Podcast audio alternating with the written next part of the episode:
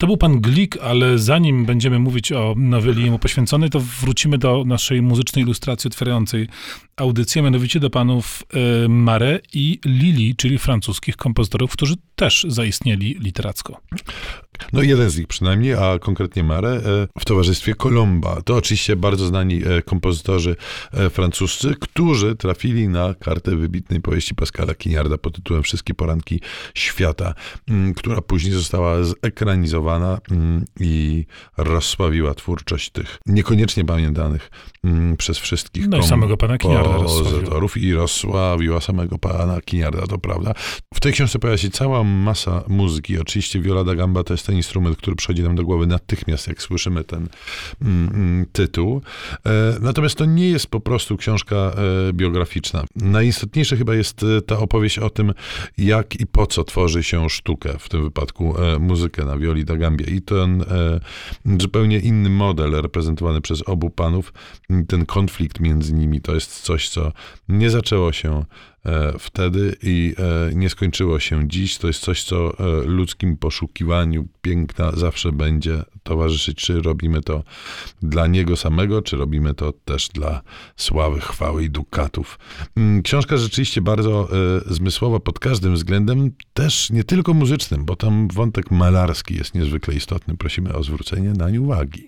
To teraz przemknijmy chyłkiem przez granicę francusko-niemiecką na niemiecką stronę, bo teraz dwóch panów, którzy w niemieckim języku y, pisali właśnie. No najpierw y, Hoffman Ernst Theodor Amadeus Hoffmann, ukochany nasz autor, który powraca z dużą regularnością w Piątkę Literatury, ale chwilę już go nie było i który, jak wszyscy wiemy, był człowiekiem talentów wielu, w tym y, muzycznego. Y, początki jego kariery tak naprawdę artystycznej miały ściśle muzyczny charakter.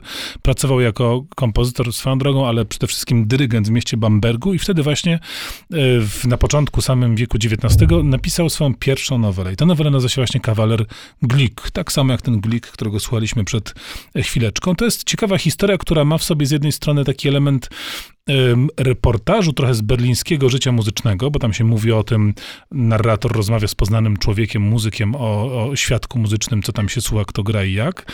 Jest tam refleksja o muzyce jako takiej, która jest refleksją taką romantyczno-artystyczną, ale zarazem jest to, za co Hoffmana literacko kochamy, czyli element niesamowitości, bo na końcu, troszkę zdradzamy puentę, no ale nie ma wyjścia, okazuje się, że ten poznany przez narratora człowiek przedstawia się jako y, Glik właśnie, jako ten kompozytor. No tyle, że on według wszelkiej wiedzy od ładnych paru dekad y, nie żyje, nie żyje. i żyć nie powinien, nie wiemy. Czy to szaleniec, który się podszywa pod kompozytora, czy może rzeczywiście duch tegoż muzyczna, soczysta, fantastyczna opowieść Hoffmana.